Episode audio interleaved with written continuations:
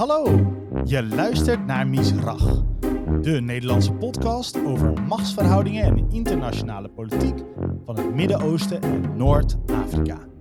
Mijn naam is Jos Hummelen en we gaan zo direct beginnen aan een gesprek dat je nergens anders hoort.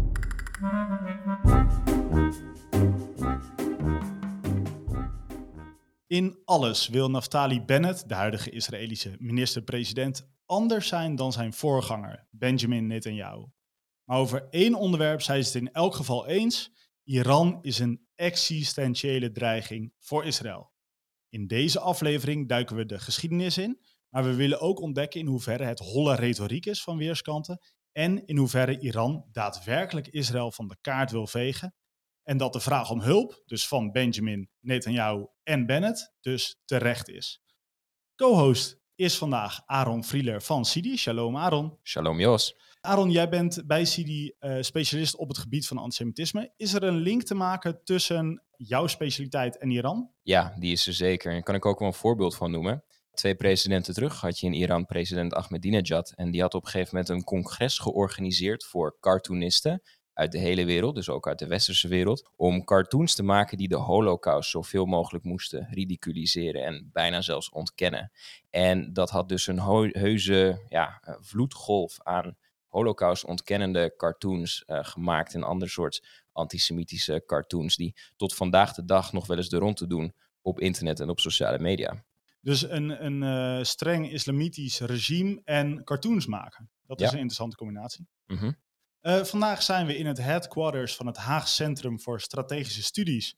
En voor mijn neus staat Han ten Broeke, directeur Political Affairs bij HCSS. Maar waarschijnlijk meer bekend omdat hij bijna 12 jaar lid was van de Tweede Kamer voor de VVD. Bedankt dat we hier kunnen zijn, Han. Ja, jullie zijn van harte welkom, Aaron en. Leuk dat jullie hier zijn in onze mediaroom met uitzicht op de Kloosterkerk. Nou ben ik geen katholiek, maar, uh, en ook niet Joods. We zitten hier, uh, denk ik, met allerlei geloven bij elkaar. Maar het gaat vooral over het ongelovige Iran. Gaan we het hebben, denk ik. Het ongelovige Iran. Ja, het, is natuurlijk, het is natuurlijk wel een theologische staat.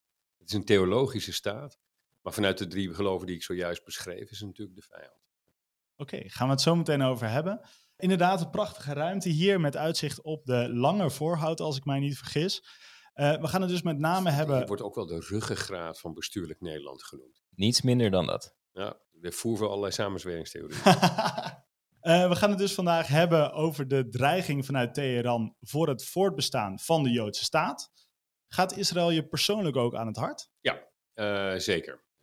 Hetzelfde geldt overigens ook voor de toekomst van het Palestijnse volk. Wat mij betreft liefst en ook zo snel mogelijk in de vorm van een staat. Zodat ze hun eigen staat kunnen gaan hebben. Dus daar maak ik geen onderscheid en dat zit bij mij net zo diep. Maar ik heb wel iets met Israël en ik heb ook iets met heel veel Israëliërs. Uh, er zitten persoonlijke banden. En um, uh, ja, dat is eigenlijk in het begin van mijn Kamerlidmaatschap is dat zo uh, geboren. Omdat toen ik um, eigenlijk nog Europa-woordvoerder was, toen vond ik dat het Palestijns-Israëlisch conflict er eentje was waarvan je, je wel realiseerde dat dat iets is waar je in de Kamer regelmatig op bevraagd zou kunnen worden. Een beetje de evergreen van de Nederlandse buitenlandpolitiek. En om me daar beter op te oriënteren, heb ik toen een reis gemaakt. En die reis die was met een organisatie, ik weet niet eens of die nog bestaat, Parliamentarians for Peace.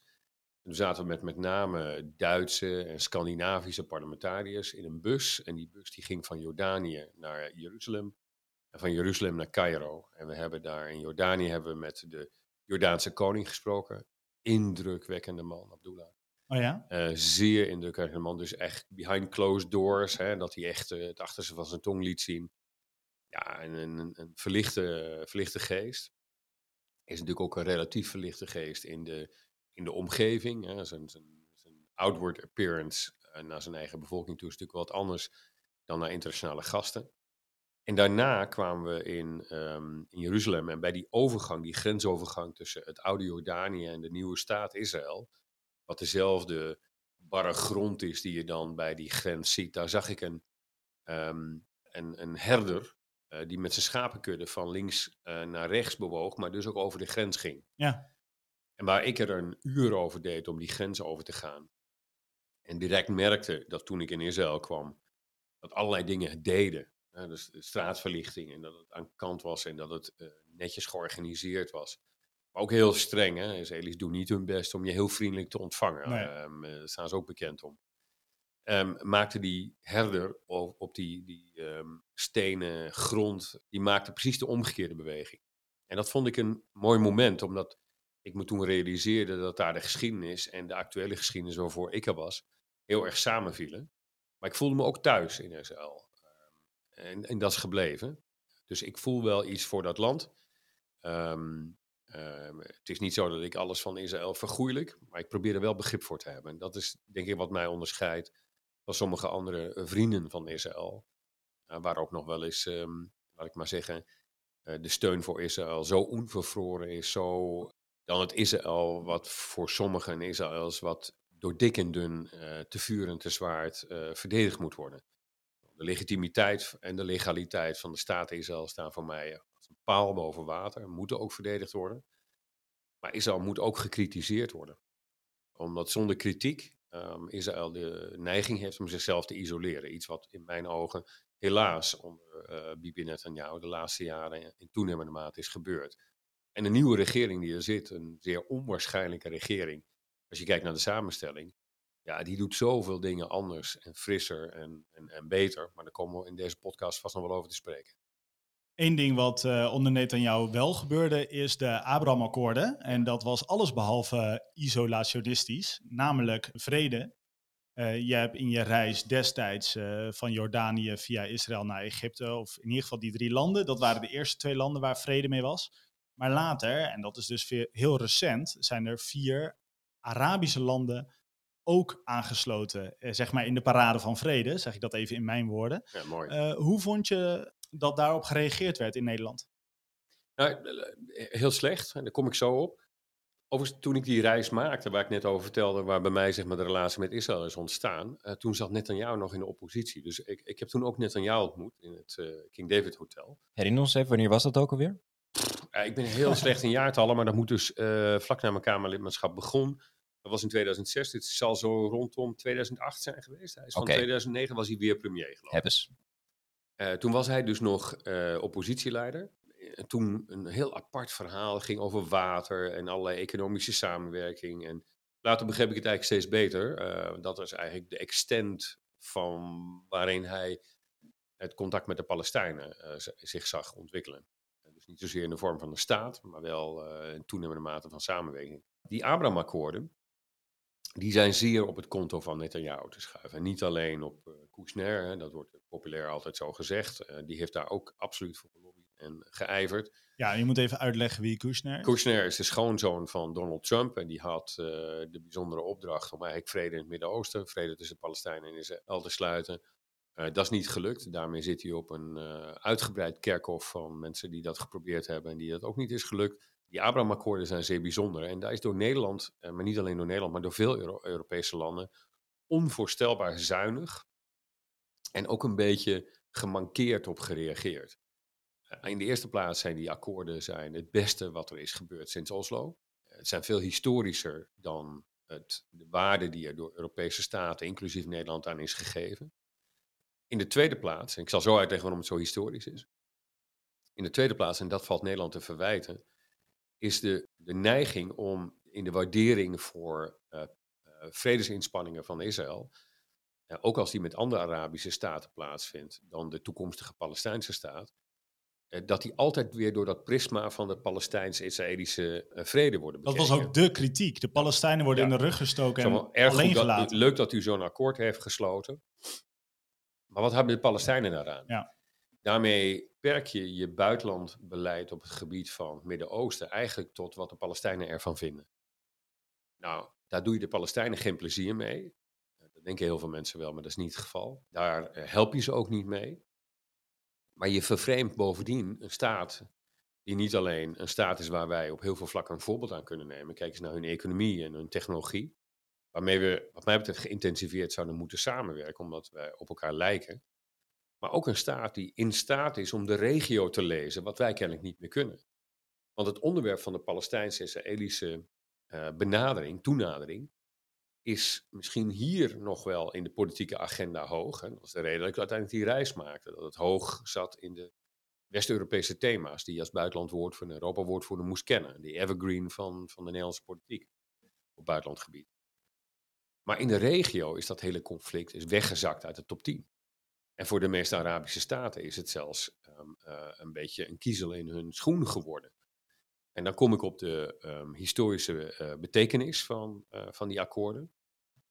Kijk, de Arabische staten hebben ehm, natuurlijk, vele staten hebben nog altijd de oorlog verklaard aan Israël. Er zijn een paar die nu vrede hebben gesloten. Egypte is er daar één van. Jordanië is het andere, andere land. Maar Arabische staten die betrekkingen willen aangaan met Israël, dat is een enorme stap. En dat is dus de wegbereider van meer. En dat zegt dus dat men in de regio wel af wil van het vijandbeeld ten opzichte van de Zionistische staat Israël. En als die Abraham-akkoorden dat mogelijk maken, dan moet je daar dus ook ehm, de waardering bij kunnen geven die daarbij hoort. En niet zeggen dat elk vredesproject dat wij hebben gesteund, bij wijze van spreken, of elke verzoeningsproject, en daar hebben we nog vele miljoenen aan uitgegeven, dat heeft meer ronkende persberichten gekregen van het Nederlandse ministerie van Buitenlandse Zaken dan deze fantastische ontwikkeling, die de drie no's van Khartoum, van Khartoum uh, voor de luisteraar, niet iedereen zal dat weten, maar in Khartoum kwamen de Arabische landen en de Arabische Liga ooit samen, waarbij ze drie nee's hebben afgesproken. Even kijken, niet onderhandelen, geen Nooit vrede. onderhandelen, niet onderhandelen, geen vrede, niet vrede sluiten ja, en dus ook geen relaties met Israël. En normalisatie is in veel Arabische landen strafbaar is zelfs strafbaar. Um, uh, spreken over, over vriendschap onderhouden met, uh, met Israëli's is strafbaar.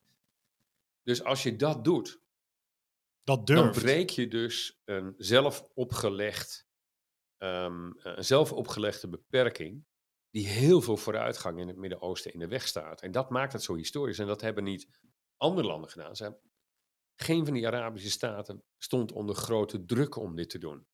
Dit hebben ze niet gedaan omdat de Amerikanen of Trump dit zo graag wilden. Dat ze daar wapens voor kregen of dat daar economische steun voor kregen. Dit is omdat ze hun buik vol hebben van dit conflict. En niet ook hun eigen buitenlandbeleid meer door het Palestijnse prisma alleen willen zien. En dat is treurig voor de Palestijnen, want die hebben het zo ver laten komen. Maar het maakt het dubbel zo uh, zuur voor Europeanen, die dan kennelijk dat prisma, dat zinloze prisma van Arabische staten lijken te hebben overgenomen. Dus in plaats van dat we onze buitenlandpolitiek op Israël en de Palestijnen hebben gemoderniseerd, kachelen we achteruit. En dat maakt het zo erg, die reactie van Nederland. Mij, mij uh, verbaast dat enorm, want in de Europese Unie, hè, de Europese Unie is een project wat eigenlijk heel recent is. En al sinds de Tweede Wereldoorlog op dit continent in ieder geval zorgt voor vrede. Zo oud als de Israëlische staat. Ja. Nou, precies. En daarbij is heel erg essentieel dat je samenwerkt en je je afhankelijk maakt van elkaar. En culturele banden hebt en alle, ja, alle uh, boycotts opheft. Ja. En toch zien wij dat in die context. Ja, ik ga natuurlijk niet direct een, uh, een vergelijking maken, wil ik ook helemaal niet. Nou, de vergelijking is niet eens zo heel raar, vind ik, uh, Jos. Um, kijk, als jij zegt van wat in Europa ooit gebeurd is om oorlog tot het verleden te laten behoren, nie wie de kriek. En dan hebben we dat gedaan door de oorlogsindustrie, uh, kolen en staal, om die te civiliseren, om die een civiel doel te geven. En dat civiele doel werd ge, gepersonifieerd door een administratieve eenheid in Brussel. Daar kon iedereen ook heel boos op worden. Je, en nog steeds. En nog steeds. En dat is voor een deel ook de, ventielfunctie van de Europese Unie. Maar even terug naar die, uh, naar die Abraham-akkoorden. Dan gaat het dus over elkaar niet meer marginaliseren, maar in de ogen kijken en zeggen: wat kunnen we samen doen? Wat kunnen we voor elkaar betekenen om uh, ja, vrede Ja. tussen. uh, Make a uh, profit, not a war. ja, Ja. precies. En toch snappen wij dat paradigma blijkbaar niet goed genoeg. Want anders zouden we hier wel vol eh, op de loftrompet gaan. Omdat ehm, in veel Europese lidstaten het slachtofferschap van de Palestijnen een groter wenkend perspectief heeft om die persberichten die zijn uitgegeven te domineren, dan het wenkende perspectief van vrede tussen Arabische staten en Israël. En dat is diep en diep treurig. Aaron, je had hier een vraag over. Ja, eh, je zegt dus dat eh, onder andere in Nederland dat conflict en situatie in het Midden-Oosten in brede zin verkeerd heeft gelezen. Wat zijn dan concreet Niet Nederlandse? Het, het echte Abraham-akkoorden. Ik heb het hier echt heel specifiek, want anders maken we het te breed en dan moet ik me voor alles verantwoorden. Maar op die Abraham-akkoorden ben ik vrij stellig geweest destijds. En ehm, ja, ik vind gewoon, eh, dat was overigens minister Stef Blok, dus ook nog een, een, een minister van Buitenlandse Zaken van mijn eigen partij. Maar die heeft daar een onvoorstelbaar matige, kneuterige en, en, en ehm, ja, wat mij betreft ook uh, te kritiseren. En dat heb ik ook gedaan, reactie op gegeven. Ja. Heeft dat ook alles te maken met uh, dat het perspectief van Netanyahu uh, niet het perspectief is van veel Nederlanders? Of Trump, dat Trump niet populair is in Nederland? Dat speelt allemaal mee, want dat speelt zeg maar dezelfde sentimenten in de kaart. Um, het is Trump die um, Jeruzalem eens tot hoofdstad, um, de hoofdstad Jeruzalem erkende en daar ook de ambassade naar verplaatste. Allemaal onzin trouwens, want het is gewoon een consulaat waar hij een bordje heeft hangen. En iedereen die wel eens in Israël komt, die weet dat de bouwwerkzaamheden met twee of drie kranen aan de ambassade in Tel Aviv gewoon doorgaan. Maar daar was wel veel ophef over. Enorm veel ophef.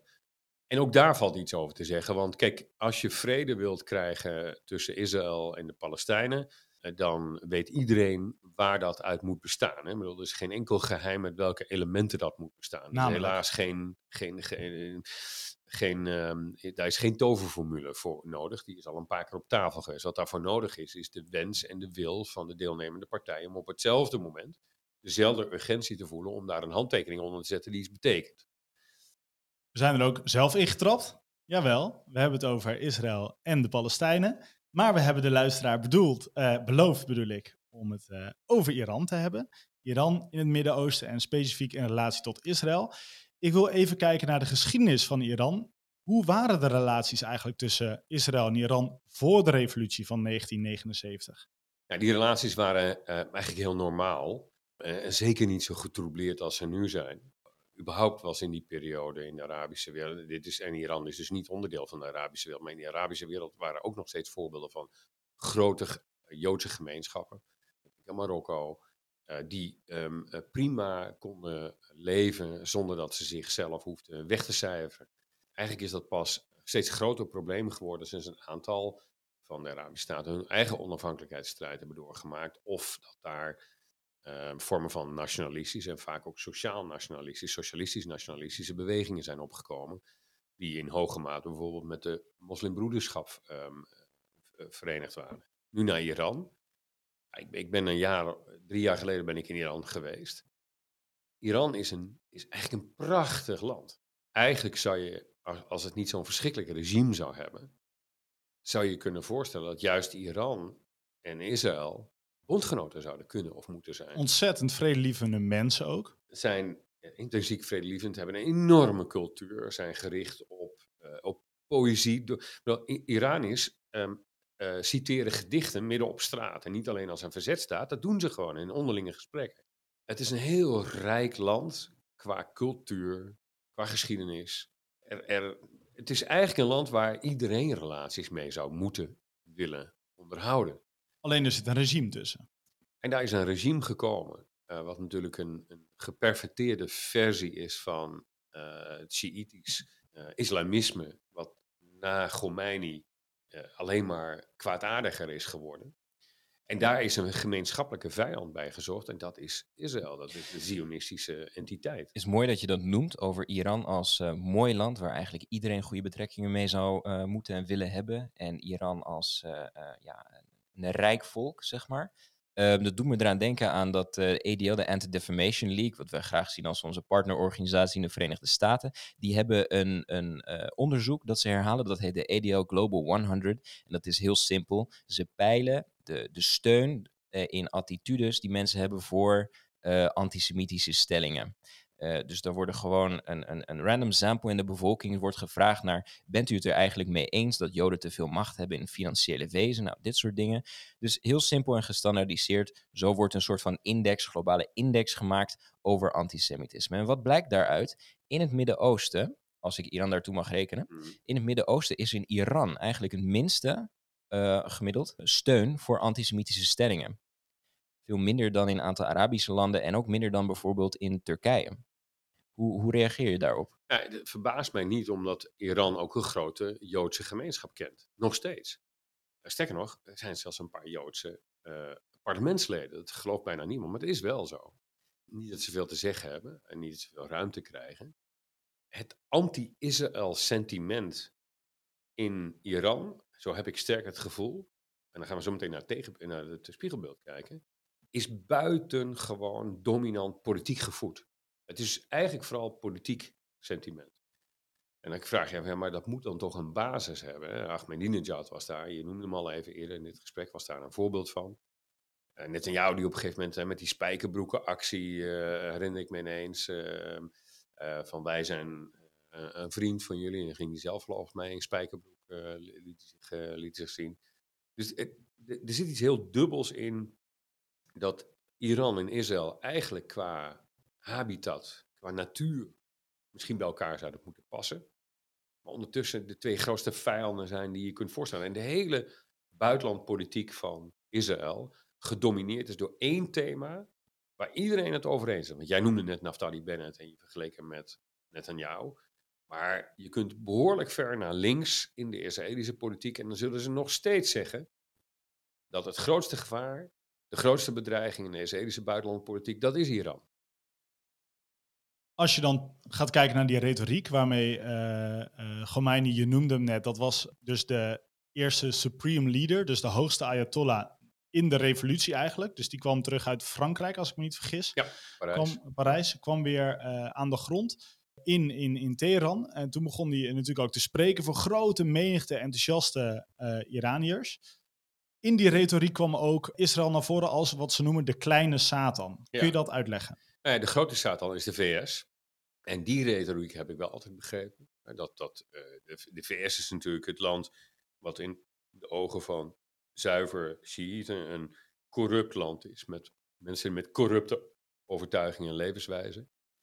En die in hoge mate ook een, uh, het voorgaande regime, dus het regime, regime van de Shah van Perzië, um, altijd heeft gesteund en in stand heeft gehouden. En door de CIA gesteund systeem, werd dan gezegd, werd beweerd.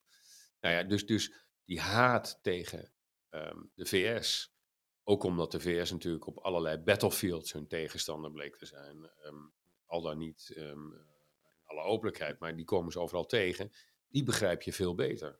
Maar goed, dan begrijp je toch ook, uh, Amerika steunt weer Israël, al uh, sinds de oprichting een uh, bondgenoot. Dus ja. dan is dat maar de kleine Satan. Moet ik ja. zo makkelijk denken? Een, een, een, een, een, vriend van, jou, um, van jouw vijand is ook jouw is vijand. Ook je, maar ja. iets minder misschien. En daarom misschien dan de aanhouding kleine Satan. Maar het verschil is dat Israël en Iran een regio delen. En dus is het ook noodzakelijk voor Iran om te ontkennen, anders kun je dat vijandbeeld niet overeind houden, dat Israël recht heeft om in die regio te zijn. Dus het existentiële van dit conflict zit hem volgens mij niet direct in de inschatting dat ze morgen gaan bombarderen, maar het zit hem in het um, dat, dat deze haatfilosofie van Teheran alleen maar overeind kan blijven als je ontkent dat Israël in die omgeving mag zijn. Want dan kan je dit vijandbeeld uh, volhouden. Dus we hadden het tot nu toe over retoriek en we hadden het over, uh, je hebt het over het haatbeeld, het vijandbeeld, dat zeg maar de kern is van het Iraanse regime. In hoeverre zijn ze dan concreet daarin, in het willen vernietigen van Israël, het Israël van de kaart willen vegen? Ik denk persoonlijk dat hun, uh, hun eigen vijandbeeld eerder samenhangt met Saudi-Arabië, dus met Shia-Sunni tegenstelling dat ze daar veel meer mee bezig zijn. En ja, als je puur strategisch bekijkt, zou je kunnen zeggen, is Israël een, een soort van onwelkome afleiding in, die, uh, in dat gevecht. Israël maakt daar overigens goed gebruik Ja, we hadden het net over de ja, Abraham-akkoorden. Die hebben daar misschien ook wel mee te maken. Verenigde Arabische Emiraten, Bahrein. En natuurlijk allemaal, die, die twee landen, die twee golfstaten, konden niet deze uh, akkoorden met Israël sluiten als ze daarvoor niet de instemmende hoofdknik van het huis van Saoed uh, zouden hebben gehad. Dus het, het Saoedische Koningshuis heeft, dit, heeft daarmee ingestemd. En, ze en zijn, is misschien wel de volgende? Ik denk dat dat nog een beetje ver. Ik weet dat er optimisme heerst in veel uh, pro-Israëlische kringen dat dat, dat dat de volgende zal zijn. Ik had zelf al enige hoop dat misschien ook Indonesië uh, aan bod zou kunnen Oman. komen. Oman lijkt mij het meest logisch. dus dat, dat, daar zou ik minst van opkijken. Maar de grote stappen zouden pas gezet worden als Saudi-Arabië, die natuurlijk ook de financier is van veel Soenitische strijdgroepen uh, over de wereld en het Soenitische denken en, en natuurlijk ehm, met Mekka als heilige plek. En Indonesië, als het land met de meeste moslims, dat zouden echt de grote stappen zijn. We gaan het zo meteen ook hebben over al die uh, militante groepen in uh, met name Irak, Syrië en ook Libanon uiteraard. Denk je dan, ik, ik stel even iets, hè? Mm. dus niet namens Sidi of zoiets, maar gewoon is even mijn stelling die je gewoon omver kan blazen, waar ik het ook niet noodzakelijkerwijs mee eens ben. Mm. Dat uh, schisma, wat je zo, zojuist eventjes besprak, hè? tussen Shia en Sunni. Ja. Is het zo dat steeds meer Sunni, islamitische Sunni-landen in Iran, een Shiïtisch land, het grootste Shiïtisch land, steeds meer de vijand zien en een steeds meer gevaarlijke regionale macht, wat dus die Soenitische landen in de armen van Israël drijft? Dat weet ik niet. Kijk, um, uh, ik ben geen Arabist en daar heb ik te weinig kennis. Ik heb wel het gevoel dat het dominante conflict in het Midden-Oosten niet dat tussen Israël en de Palestijnen is, of tussen de kleine en de grote staat al in Iran. Uh, en dat laatste is natuurlijk zeker voor, voor Israëli's moeilijk te, te, te, accepteren, want die, die zijn meegegaan in die retoriek die onder Netanyahu natuurlijk van de Israëlische kant ook enorm is opgeblazen. Ik denk zelf dat het dominante thema is Sunni-Shia. En dat zie je in allerlei conflicten terugkomen en, en, en wie daar de, de, dominante kracht is. Kijk, je moet even goed, goed bezien dat de, de macht en kracht van Iran, dat zelf altijd zegt, we hebben geen hegemoniale aspiraties in de regio. Uh, en dat was natuurlijk omdat ze um, altijd konden wijzen, ja, eh, zegt u dan maar welk land wij zijn binnengevallen. Er zijn andere landen die dat wel hebben gedaan. Maar via allerlei strijdgroepen en via de revolutionaire garde hebben ze natuurlijk eigenlijk nagenoeg alle regionale vuurtjes zitten aanwakkeren die er in de regio waren. En zelfs tot aanslagen op Europese bodem, hier in Nederland zelfs. Dus daar is Iran voor verantwoordelijk. Alleen Iran is ook enorm aan, heeft aan regionale uh, macht gewonnen door simpelweg dat er een Shiïtische as is gekomen tussen Teheran, uh, van Teheran tot Damascus, of je zou kunnen zeggen van Teheran tot Libanon. Maar je, je, met, met, met bijvoorbeeld Bagdad daar. Dat betekent dat dus op het moment dat in de, in de oorlog in Syrië met name IS eenmaal verdreven werd, onder andere door Iraanse milities of gesteunde milities gesteund door Iran. Ja dan kwam er dus in één keer een landbrug, helemaal van Teheran, tot aan de grenzen van Israël. Niet alleen uh, Libanon, maar dus ook Syrië, ja. de Golanhoogvlakte. Dat is toch, ja, dat, dat, is toch logisch dat, dat, dat heel bedreigend is? Nee, maar dat is de ironie van de Israëlische en Amerikaanse politiek. Want um, dat is voor een groot deel ook in de hand gewerkt door de regionale politiek die gevoerd is. Kijk, in Irak is er nu uh, zijn de Shia dominant in de, in de politieke nomenclatura van Bagdad. Dat was voor 2003 niet zo. En dat was voor 2003 niet zo. Daar hebben de Amerikanen naast gezeten, bijgezeten. In uh, Syrië is een conflict waar niemand in heeft durven, kunnen en willen ingrijpen. Uh, maar toen er wat gebeurde, heeft Trump zijn hielen daar gelicht en het aan de Koerden overgelaten. Waarmee de ruimte, elke ruimte wordt geopolitiek altijd gevuld, elk vacuüm wordt direct bezet voor een Shiïtische verdere opmars. En het blijven zitten van um, Assad alleen maar is, eh, is, is, is gesteund. Libanon, hetzelfde verhaal. Libanon staat eh, echt wekelijks op instorten. Uh, terwijl, uh, en dat is niet in eerste instantie, in eerste instantie politiek of geopolitiek. Het heeft alles te maken met het feit dat daar de zaak economisch zo slecht wordt georganiseerd. Ja, daar heeft het, het Westen ook een beetje laten gebeuren. Zeker de Amerikanen. Dus het is niet ondanks, maar dankzij een deel van de politiek dat deze nieuwe as heeft kunnen ontstaan door terugtrekken. Zeg ik niet dat ze iets anders hadden kunnen doen. Maar Obama is ermee begonnen. De, Obama, de rode lijn van Obama, die niet gehouden In werd. In Syrië? Was, een, een, een, was daarvoor, dat had als een trickwire kunnen functioneren voor Iran. En nu was het een aanmoediging voor Iran om door te lopen. Er is er sprake nu van een as, geografisch zo'n beetje, van helemaal van Teheran tot inderdaad de grenzen van Israël en de Middellandse Zee. Uh, geografisch een heel sterk strategisch voordeel voor Iran. Maar hoe zit het dan precies met de relatie tussen al die verschillende milities en Teheran? Is het zo dat als Teheran zich springt, dat zij dan allemaal vragen hoe hoog? Hoe zit ja, dat precies? Ik denk het wel. Um, en je zag het ook met de bemoeienis van een aantal uh, commandanten um, van de, de revolutionaire garde, die ook rechtstreeks leiding geven aan die milities, ook voortdurend in die gebieden aanwezig zijn. Uh, ook altijd zeg maar, zeg, die, die gewoon ostentatief eh, door het vizier liepen van zowel Amerikaanse militairen als ook Israëlische militairen. Kijk eens wat wij hier doen. Nou ja, dus de hele oorlogseconomie die gesteund werd, of gesteund is geweest door Iran, ja, die is niet zomaar verdwenen. En de vraag is nu, hoe kan je die, hoe kan je, kan je die nog apaiseren? Nou, bijvoorbeeld de Iran-deal was een Sorry, poging om- appenseren? Apaiseren, kan je die, kan je die als het ware ehm, voor, je, voor je winnen? Kan je die tot rust brengen? Kan je die in, Inkapselen? inkapselen? Het Engelse appeasement. Ja, appeasing, eh, in zekere zin. Of, of moet je een harde confrontatie blijven voeren? Maar ik, kijk, confrontatie, to what end? Met welk doel? Want één ding, kijk, Trump heeft de, de Iran-deal verscheurd. Had niemand verwacht dat de Amerikanen die achter die deal eh, zaten. Ja, de eh, driving force driving eigenlijk. force, de drijvende kracht achter die deal waren dat de Amerikanen dat zouden doen. Dat had niemand gedacht. We dachten allemaal, Iran gaat die deal niet naleven. Nou, helaas voor ons, maar die leefde de deal heel behoorlijk na. Ik weet wel dat heel veel mensen die nu luisteren daar anders over denken, maar daar zijn geen bewijs voor. Sterker nog, er zijn groot, goede bewijs voor het omgekeerde. Ze mogen jou twitteren. Ja, dan mogen ze ook naar mijn Twitter kijken. En eh, daar, daar heb ik het al honderd keer in uitgelegd, eh, inclusief eh Fordo. Het punt is dit. Het verscheuren van die deal heeft de, heeft de, de spanningen in die regio direct verhoogd. Heeft ook een aantal bijna clash, clashes teweeggebracht en ook een paar echte. Dus niet alleen zijn de regionale spanningen opgelopen sinds het verscheuren van die deal. Moet je dus van verder terugkomen. Het heeft tegelijkertijd elk mechanisme om Iran nog in te kapselen, heeft het weggehaald. En ze zijn sindsdien spelen ze met de verrijkingsgrenzen.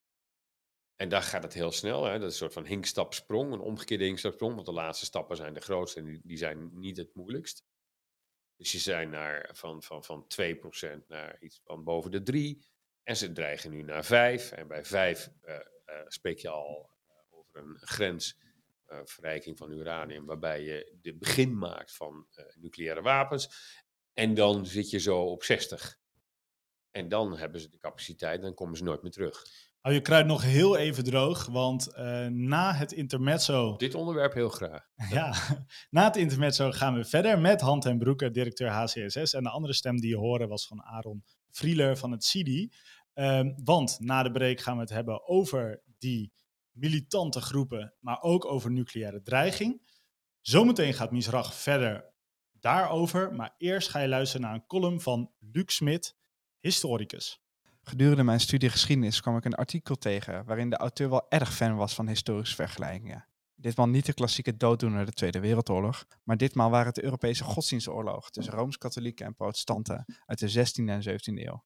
Het artikel kwam uit de tijd dat het kalifaat van ISIS nog werkelijk een ding was, toen de spanningen tussen Soenieten en Shiiten op een hoogtepunt leken te zijn. In het stuk werd daarom al snel de vergelijking getrokken met de Europese godsdienstoorlogen. De Soenieten en Shiiten van nu vergelijken met de Rooms-Katholieken en protestanten van toen, was het maar zo makkelijk. Los even van het feit dat ik sowieso niet erg fan ben van het constant maken van historische analogieën, is er met deze wel meer aan de hand in mijn ogen. De strijd tussen Soenieten en Shiiten is inderdaad geen zachte. Dat zij al sinds de 7e eeuw in de clinch liggen over de opvolging van de profeet Mohammed en de positie van Ali is ook algemeen bekend. Dat zij anders bidden en de nadruk leggen op andere zaken binnen de islam weten sommigen ook nog wel. Maar is ook bekend dat in de middeleeuwen de Shiiten het voor het zeggen hadden in Egypte. De Fatimide-dynastie was Shiïtisch en had weinig op met de Soenitische Abbasiden in Bagdad. Toch is Egypte nu een bolwerk van het Soenisme. Blijkbaar was men toen wat flexibeler met overstappen, want tegenwoordig lijken de loopgraven tussen Soenieten en Shiiten dieper dan ooit. Extremen aan beide zijden zien de ander als, af, als afvallig en klaar voor de strop. Eenmaal ingegrepen is het lastiger uitklimmen. Dat zien we helaas ook in vele andere discussies in binnen- en buitenland. Maar is dit dan te vergelijken met de Europese godsdienstoorlogen uit de 16e en 17e eeuw? Ik denk het niet. Ondanks de felle strijd tussen Soenieten en Shiiten hebben zij nog, ni- nog niet de massale vernietiging aangebracht aan leef- leefomgeving, die bijvoorbeeld de 30-jarige oorlog van 1618 tot 1648 heeft veroorzaakt in hedendaags Duitsland. Dan heb ik het nog niet eens over de grote impact van de Franse godsdienstoorlog, de Nederlandse opstand en de perikelen in Groot-Brittannië en Ierland. Gedurende de godsdienstoorlogen gingen protestanten en katholieken uit heel Europa op de vuist. Duitsers, Oostenrijkers, Italianen, Spanjaarden, Fransen, Denen, Zweden, Nederlanders, Engelsen. Allemaal kwamen ze matten vanwege de verschillende inzichten over het christendom. Historici schatten dat alleen al door de 30-jarige oorlog meer dan 7 miljoen mensen slachtoffer werden. Voor die tijd een bizar hoog aantal. In sommige gebieden slonk de bevolking met meer dan 50%. En tot diep in de 19e eeuw was de 30-jarige oorlog het grote Duitse trauma. De 30-jarige oorlog was het sluitstuk van de Europese godsdienstoorlogen. Zoals eerder gezegd was er al een enorme strijd gaande in Frankrijk, met als dieptepunt de beruchte Nacht van Bartholomeus uit 1572. Er waren felle twisten in Groot-Brittannië en Ierland. En uiteraard was er de strijd in de Nederlanden. Ondanks de eerdere vrede van Augsburg in 1555 met het nieuwe mantra Cuius regio eos religio, dat wil zeggen wiens gebied, diens religie, ging de strijd tussen Rooms-Katholieken en Protestanten nog dik een eeuw door. Pas bij de vrede van Westfalen in 1648 kwamen de godsdienstoorlog tot een definitief einde. Maar de kaart van het christelijke Europa bleef verdeeld. En met name Duitsland bleef definitief een lappendeken van katholieke en protestantse staatjes. Opvallend, als je de kaart van toen naast een kaart van nu legt, komen die respectievelijke katholieke en protestantse delen grotendeels overeen. Dit mantra bestaat nog niet in het Midden-Oosten, waar Soenieten en Shiiten elkaar nog steeds verbaal dan wel fysiek bestrijden. In Libanon, Syrië, Irak en Jemen is de strijd tussen de twee het heetst. En zowel Riyadh als Teheran claimen het leiderschap van de islamitische wereld, als zijn de twee kibbelende kaliefen uit de middeleeuwen. Maar om nou de huidige sectarische situatie in de islam van nu te vergelijken met die van het christendom van toen, doet geen recht aan de historische en contemporaine complexiteiten. Bedankt, Luc. Wij gaan nog eventjes kijken naar die verschillende, deels ook rivaliserende Shiïtische milities. En kun je die een beetje voor mij uit elkaar halen, uh, Han? Ze zitten, ze zitten overal. Ze zitten in Irak, Syrië, Libanon, uh, Jemen ook zelfs. Uh, laten we eens even beginnen bij, uh, bij Hezbollah. hoe, ja, die, die band voor onze luisteraar, kun je die even schetsen? Ja, die is evident. Um, de band tussen Nasrallah en zeg maar, het geestelijk leiderschap in Teheran is, is heel duidelijk. Daar is hij ook heel open over. Uh, de raketten die um, Hezbollah in zijn arsenaal heeft, zijn Iraanse raketten. Er staat gewoon een Iraans vlaggetje op. Ja, nou ja, het zijn, het zijn allemaal uh, van Iraanse makelij. En als er onderscheppingen zijn, en Israël probeert dat wel eens, uh, van schepen die aankomen, dan blijkt ook dat ze uiteindelijk onder Iraanse zeg maar, auspiciën zijn, zijn uitgevoerd. En hoe zit dat in Syrië? Want daar zitten echt heel veel kleinere groepjes. Ja, daar is het beeld veel gemengder. En daar um, probeert de revolutionaire garde en zelf te opereren. Maar ze doen het ook weer met um, gerecruiteerde krachten. Iran heeft uh, veel vluchtelingen uh, van allerlei conflicten aan haar eigen grenzen, inclusief Afghanistan. daar recruteert ze soms krachten en die zet ze vervolgens in, in die gebieden waarin ze niet willen dat de mensen met een Iraans paspoort worden getroffen. Uh, hoewel je tegelijkertijd wel ziet dat een grote commandanten, uh, dat die daar ook gewoon uh, vrij openlijk rondvliegen en ook, ook postings, social media postings van hun eigen aanwezigheid in Syrië laten zien. En ze zitten daar ook op expliciete uitnodiging van het regime Assad. Maar er zijn heel veel milities die niet direct onder die leiding staan, die afhankelijk zijn van wat ze aan financiering krijgen en wat is de rol van Shia-islam? Is dat een gemene deler of, of gaat het simpelweg om cash? Sorry, die even Nou, wat is de basis van die banden? Oh, oké, ja. Nou, het gaat om twee dingen. ik denk in de eerste plaats is een, een religieus ideologisch gemotiveerd. Dat is dus de Shia-lijn. Maar ik denk dat je niet kunt onderschatten dat een deel van die financiering er ook uh, op is gericht om uh, bijvoorbeeld um, geopolitieke doelen na te streven. En dat kan ook bijvoorbeeld zijn dat de Amerikanen zoveel mogelijk verliezen toebrengen. Of in staat zijn om de Amerikanen verliezen toe te brengen als dat nodig is. Of, of het, eh, het, het Westen moeilijk te maken. Um, uh, daar waar het Westen probeert een, een vredesakkoord nageleefd te krijgen. Iran ziet zichzelf niet als een spoiler, dat doen wij. Iran ziet zichzelf als een kracht for good in de regio. Zonder regionale aspiraties en hegemoniële aspiraties die wij hen toedichten of toeschrijven.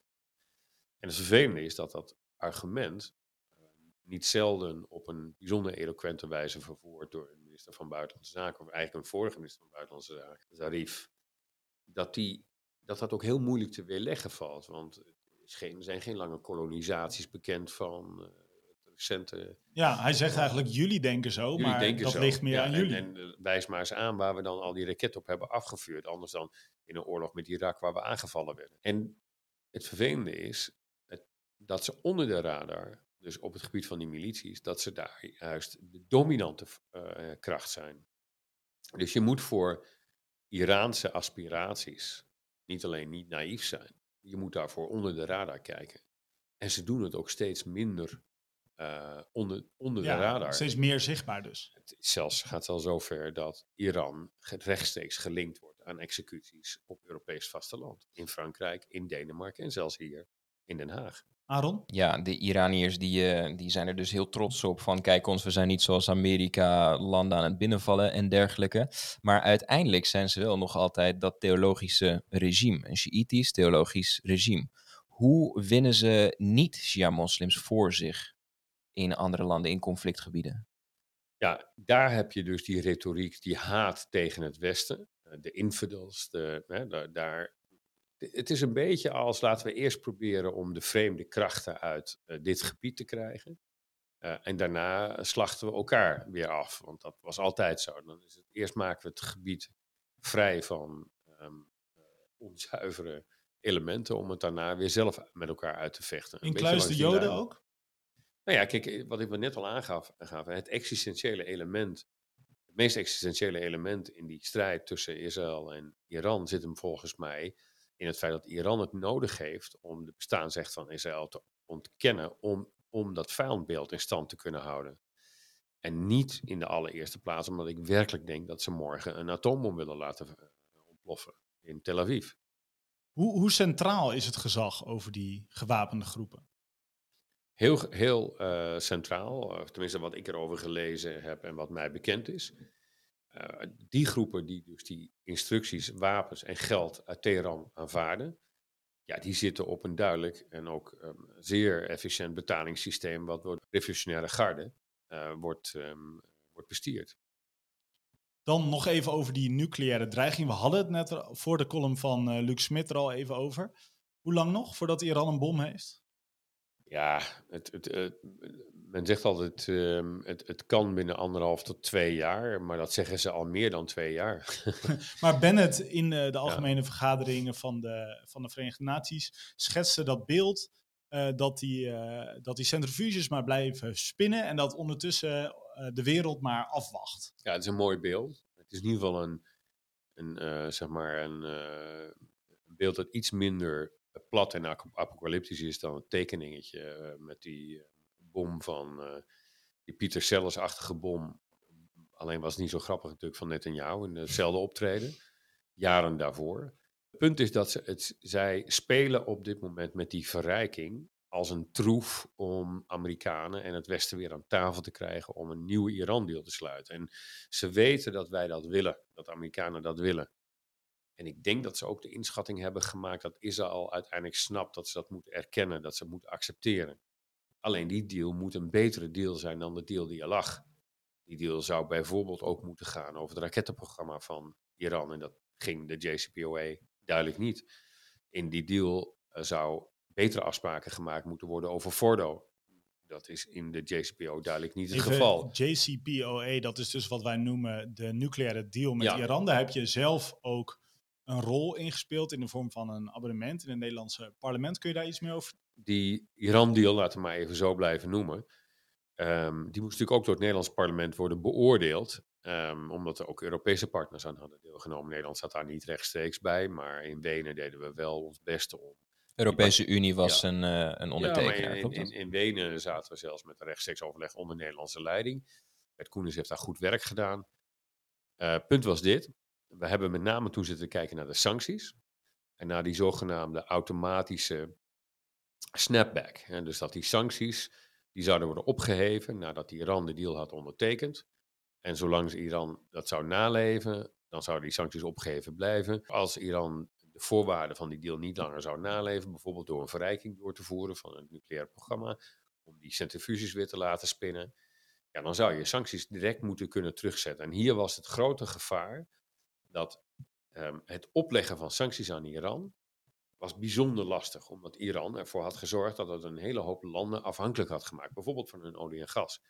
En Griekenland was zo'n land. Dus Griekenland lag dwars in de, de, Europese, Europese Unie, Unie om, dat, om die handtekening van de Europese Unie voor elkaar te krijgen. Toen Griekenland zelf in grote problemen zat, uh, toen werd de druk op Griekenland wat makkelijker om Griekenland akkoord te laten gaan. Maar als je 30% van je olie uit Iran haalt, Maar ja, wij maken nu alweer mee dat onze energieprijzen een klein beetje stijgen. Maar als je toch al aan de bedelstap bent, zoals Griekenland op dat moment was. En je maakt dan ook nog eens een keertje mee dat je olietoevoer opdroogt. Omdat je meedoet met sancties waar je zelf buitengewoon betrekkelijk weinig aan hebt.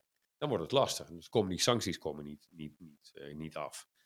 Toen hadden wij bedacht, je zou eigenlijk op die sancties, voor het Europese deel van die sancties, zou je die snapback ook echt automatisch moeten laten zijn. Dus je moet af van de gedachte dat één lidstaat van de toen nog 28 lidstaten dat kon tegenhouden. En zo'n mechanisme bestaat er. Dat bestaat er op de euro. Dus ook met de euro ah, heb je zondaars in de klas zitten die hun economisch beleid laten ontsporen. En die moeten dan door de commissie op de strafbank worden gezet. En je snapt wel, de ene lidstaat is de andere niet. Als je Frankrijk op de strafbank zet, die gaan gewoon niet.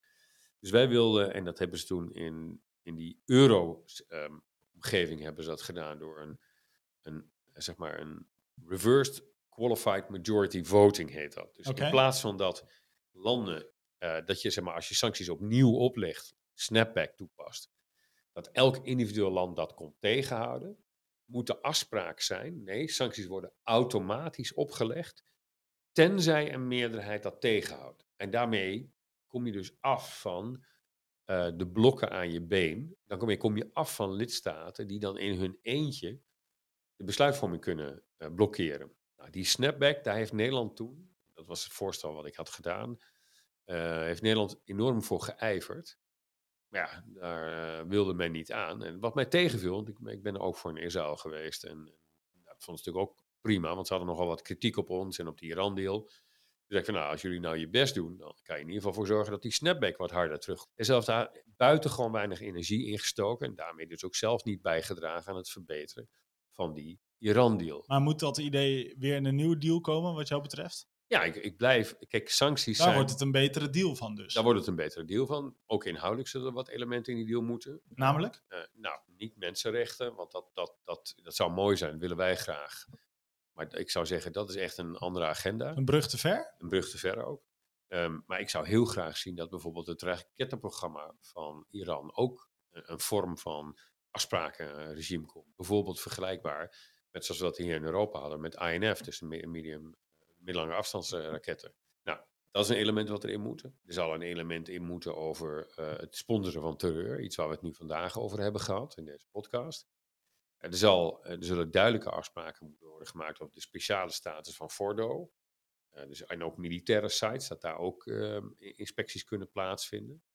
En dan zou de deal in mijn ogen al aanmerkelijk beter zijn. Want waar gaat het uiteindelijk om? Het is niet dat ik denk dat Iran ten lange leste niet die bom kan krijgen. Die kunnen ze krijgen als ze willen. Maar je moet eigenlijk Iran afhelpen van de gedachte dat ze die laatste stap nu moeten zetten.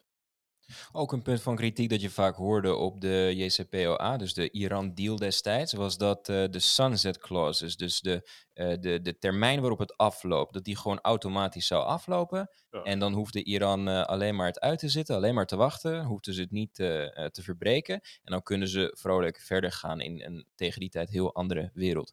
Hoe, hoe zit Ja, het daarmee? Kijk, ik, het liefst heb je natuurlijk een deal die voor eeuwig geldt. Maar je moet goed zien, dit is niet een deal tussen twee gelijke partijen. Hier is één partij die alles eh, moet veranderen. En er zijn meerdere partijen die niets te geven hebben, tenzij die ander wat verandert. Dus het is een, is een fundamentele ongelijkheid. Je kunt dus niet oversteken met dezelfde goederen. En dat maakt de aard van deze deal moeizaam. En natuurlijk is een sunset clause die zo ver mogelijk weg ligt de beste. Maar we moeten wel reëel zijn. Dan moet je dat op een gegeven moment afzetten tegen het überhaupt verkrijgen van die deal. En als de, ik vrees dat dat zo is, als je daardoor geen deal kunt krijgen, dan kun je maar het beste, de beste deal sluiten en dan proberen die tussentijd eh, te gebruiken. Dan de Israëlische regering. Er zit een nieuwe regering, een heel onwaarschijnlijke, zoals je eerder noemde in deze uitzending. Regenboogcoalitie. Ja. Heeft Israël veel te zeggen in het al dan niet tot stand komen van een nieuwe deal? Nou, ik denk dat de, zeg maar, de soft power van Israël in de Amerikaanse politiek, en die is noodzakelijk omdat het initiatief voor een nieuwe deal uiteindelijk in Washington ligt, dat die is toegenomen. De, de, Netanyahu heeft er, wat mij betreft, ehm, geen goed aan gedaan door de eh, polarisatie tussen Republikeinen en Democraten zo aan te jagen, door in het Amerikaanse congres te spreken en zo nadrukkelijk de kant van zeg maar, de hardliners in de Republikeinse fractie te kiezen en daarmee de Democraten van zitten vervreemden. Je moet je goed voorstellen dat het grootste deel van uh, de Joodse caucus in, in, de Verenigde Staten, dat die democratisch is en niet republikeins. Daarmee heeft hij ook een heel groot gedeelte van zijn eigen diaspora van zich vervreemd. Israëli's die, die wel democraten stemmen. Sorry, Joden die democraten stemmen. De Joden in Amerika stemmen overwegend democratisch nog steeds. Uh, uh, maar zeg maar, hun, hun, inderdaad, hun, hun sympathie ligt bij de Democratische Partij. Ze zijn ook veel lid. Dus door dat te doen, is, um, heeft Israël zichzelf een mogelijkheid ontnomen om het evenwicht, wat het altijd in stand hield tussen Democraten en Republikeinen, dat het bij beide partijen een goed oor kreeg, uh, hebben ze dat evenwicht op het spel gezet. En daardoor krijgen radicale krachten in de Democratische Partij, anti-Israëlische, zeer pro-Palestijnse stemmen in die... In die de squad. de squad, precies, daar hebben ze al. He, hebben heel veel ruimte gekregen. En uh, die krijgen alleen maar meer ruimte als Israël zijn houding niet zou veranderen. En dat is het interessante, dat iemand als Naftali Bennett, uh, die ook een hardliner is, en die eigenlijk in heel weinig verschilt van, van Netanyahu, misschien zelfs nog wel harder is, maar dat hij dat, hij dat inziet. En in mijn ogen op dit moment een intelligentere politiek voert. Maar ook door zijn coalitie waarschijnlijk. Ja, maar hij doet het ook uit zichzelf. Hij is echt, denk ik, uh, natuurlijk moet hij in die coalitie, maar hij heeft voor deze coalitie gekozen. Hij kon op een gegeven moment ook niet meer anders. Uh, en nou moet hij, moeten ze er iets van maken. Hij en Lapid, het is ook hun onderlinge verhouding, die echt een vriendschapsverhouding is. Een beetje vergelijkbaar, maar Mark Rutte en Diederik Samson, die, die maakt dat deze coalitie is mogelijk geworden. Dat ze hebben vastgehouden daaraan. Dit zijn echt twee, we zien op dit moment het werk van twee grootheden as we speak. Over hardliners gesproken, Raisi is uh, president uh, van ja. Iran. En moet dus uh, naar de pijpen dansen van de supreme leader Khamenei. Dat doet hij volgens mij ook met groot genoegen. Ja. We hadden het net over die militante groepen en over de nucleaire deal die er al dan niet moet komen. wat is zijn rol in dit geheel? Raisi kennen we, de slager van Teheran. Een man met een ongelooflijke hoeveelheid bloed aan zijn handen. Een man die eigenlijk internationaal vervolgd zou moeten worden, maar die nu dus een positie heeft die maakt dat we zaken met hem moeten doen. Dit is voor, denk ik, voor Iran is hij een soort verzekeringspolis. Een slot op de deur dat het niet zomaar weer, dat er een deal komt die niet goed zal zijn. Ik denk dat, ik vermoed, want zo goed kan je niet kijken in de in een innerlijke zielenroerselen van het um, Iraanse regime, dat men ook wel weet dat ze uiteindelijk niet zonder deal met de internationale gemeenschap eruit komen. Hè. Iran zal niet als wervend perspectief hebben dat het een tweede Noord-Korea wil worden. Als dan het alternatief is om wel zaken te doen in de regio en met de grote Satan, ja, dan moet je dat met hardliners doen. Want anders krijg je de nomenclatura niet mee. De Rouhani was daar niet toe in staat. Die heeft dat niet kunnen volhouden. En misschien ook wel omdat ze natuurlijk verrast zijn door de ontwikkelingen in de Amerikaanse met de opkomst van Trump. Ja, op dat moment. Zeker. Nu houden we rekening met, het, met, met zelfs een terugkeer van een Trump of een Trump-achtige. Het is nu onderdeel geworden van hoe we naar de Verenigde Staten kijken. Uh, als Iran iets wil, dan moet het dat, kan het dat alleen maar doen met conservatieve krachten. En die zitten er nu. Dus daar heb je mee te dealen. Voordat we verder gaan naar de hamvraag van vandaag, nog even een tip van de redactie. Kees Broer volgt al tien jaar de pro-Palestijnse beweging in Nederland en komt nu met een gloednieuw boek, genaamd De Boycott van Israël. Wat beweegt BDS en wat is de weerslag van deze internationale beweging op Nederland? De Boycott van Israël is vanaf nu te bestellen in de webshop van Cidi.nl. Aaron, als er één ding is wat jij meeneemt uit deze aflevering met hand en broeken, wat is dat dan? Jeetje, dus het uh, hartstikke veel interessants in dit gesprek. Ik had eigenlijk ook niet heel uh, anders uh, verwacht met Han. maar het meest interessante vond ik wat Han vertelde over de Abraham-akkoorden. En dat, dat je eigenlijk kunt stellen dat de hele Nederlandse reactie een, een misser was. Echt een misser voor opbouwende kritiek op het Midden-Oosten en, en het teweegbrengen van, Benepen, van vrede. bekrompen, echt niet oké. Okay. Duidelijk. Wat, wat had er wel moeten komen? Ten eerste had er een volledige felicitatie moeten volgen zonder voorbehoud. Dat had namelijk niet alleen die akkoorden verdienen dat, maar dat verdient die regio ook. Um, dat, is, dat, is, één. En ik vrees dat die benepen reacties, zoals ik het net al zei, dat die niet benepen is uit gemakzucht, of laten we maar de reactie van de meeste Europese lidstaten kopiëren, als dat zo zou zijn, dat het makkelijk kunnen veranderen. Ik vrees dat ze weer spiegelt voor in sommige delen van buitenlandse zaken ook daadwerkelijk gedacht wordt. Die kunnen niet meer anders naar dit conflict kijken dan door het prisma van het Palestijns-Israëlisch conflict. En ik heb nieuws voor jullie, dat doen zelfs de Palestijnen niet. En die weten al lang uh, dat de realiteit is dat golfstaten, uh, dat ze die aan het verliezen zijn, dat de Arabische wereld zich aan het afkeren is. En um, het tweede nieuws is dat uh, ook de Palestijnen heel weinig verwachten van een regio die gedomineerd wordt door Iran. Dat willen ze ook niet. Het Palestijnse leiderschap, ik heb het wel eens uit hun monden gehoord, zelfs van, van, van, uh, van Abbas, is, is um, banger voor Iran dan dat ze voor Jeruzalem zijn. En uh, Hamas, daar ging onze afgelopen aflevering over. Dus zijn die niet uh, blij met Iran?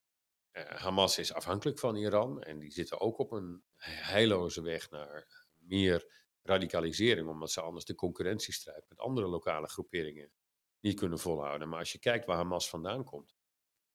Ja, Hamas komt uiteindelijk gewoon uit een nationalistische beweging, zoals heel veel Palestijnen gewoon nationalisten zijn. En met nationalisten kun je prima zaken doen. Want die willen maar een paar dingen. Die willen gewoon een functionerende staat en uiteindelijk de veiligheid van hun gezinnen. Met, met nationalisten kan iedereen dealen. Met activisten wordt het al lastiger en met radicalen is het heel erg moeilijk. Als je de radicalen radicaler maakt en van de nationalisten radicalen, en dat is wat er de afgelopen jaren gebeurd is, dan wordt het moeilijker en moeilijker. En daarom hebben die Oslo-akkoorden ook weinig uh, opvolging gekregen. En nu krijgen we dus die, uh, die, die uh, Abraham-akkoorden. Die Abraham-akkoorden zouden een format kunnen zijn voor meer deals. We hadden het al over Oman. De reactie van Europa en dus van Nederland zou daar heel erg um, stimulerend en positief op moeten zijn. Daar zouden we aan moeten, actief aan moeten willen bijdragen. Want die akkoorden doen een paar dingen die Europa toch al deed. Namelijk het stimuleren van economische en andere betrekkingen, culturele betrekkingen, uh, intermenselijke betrekkingen. Dat er vliegmaatschappijen weer gaan vliegen. Allemaal dingen die de Europeanen de afgelopen jaren deden, omdat ze juist een geopolitieke militaire hardpowerrol verafschuwen of niet konden uitvoeren. En nu komt hij er. Dit zit in die akkoorden, dat is de kern van die akkoorden. En dan gaan de Europeanen een beetje benepen uh, lafjes aan de zijkant uh, zitten. Dat is dus dat, dat is geen Midden-Oosten beleid, dat is de afwezigheid daarvan. Ja, als ik daar persoonlijk nog iets aan zou mogen toevoegen, is uh, ik zou zelfs zo ver gaan te zeggen dat het misschien mooi kan zijn voor de Nederlandse samenleving en voor de westerse samenlevingen. Want wat je hier soms uh, hebt, is toch wel een heel, heel bekrompen beeld van Joden en moslims die altijd maar een hekel aan elkaar hebben.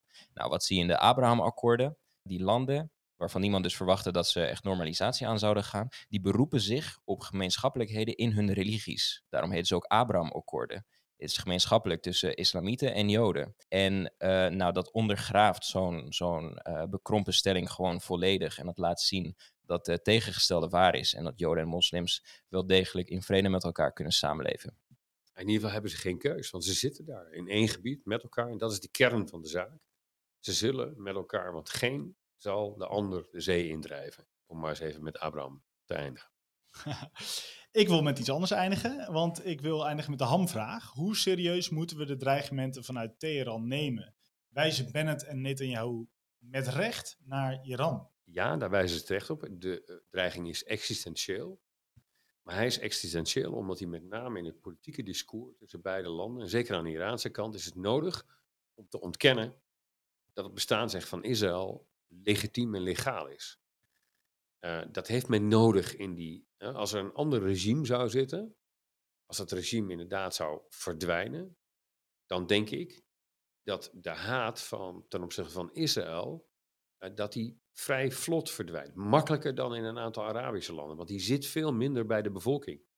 En dat maakt dus ook dat de echte vraag van zou er een atoombom vanuit Israël of een, um, of sorry, vanuit Iran uh, worden afgevuurd op Israël. Ik denk niet dat dat heel reëel is. Alleen je kunt, dit, je, een, je kunt ook geen ongelukken uitsluiten. En dat is waarom het Israëlische leger bijvoorbeeld altijd zo, ja, zo alert daarop is geweest. Dus ze zijn misschien al vijand nummer één, maar dat is een vijand die, die vijand zou mogelijk in de toekomst ook een vriend kunnen worden. Dat is het rare. Met die positieve een hoopgevende noot eigenlijk, Uh, komen we aan het einde van deze aflevering van Misrach. Speciale dank aan onze gast voor vandaag, Han ten Broeke, directeur Political Affairs van het Haags Centrum voor Strategische Studies. Bedankt voor het luisteren naar deze aflevering. We willen de positie van Israël in de regio beter begrijpen en vandaag hebben we daar weer een stap in gezet. Vind Misrach op Spotify of je favoriete podcast app of ga naar ons moederschip sidi.nl.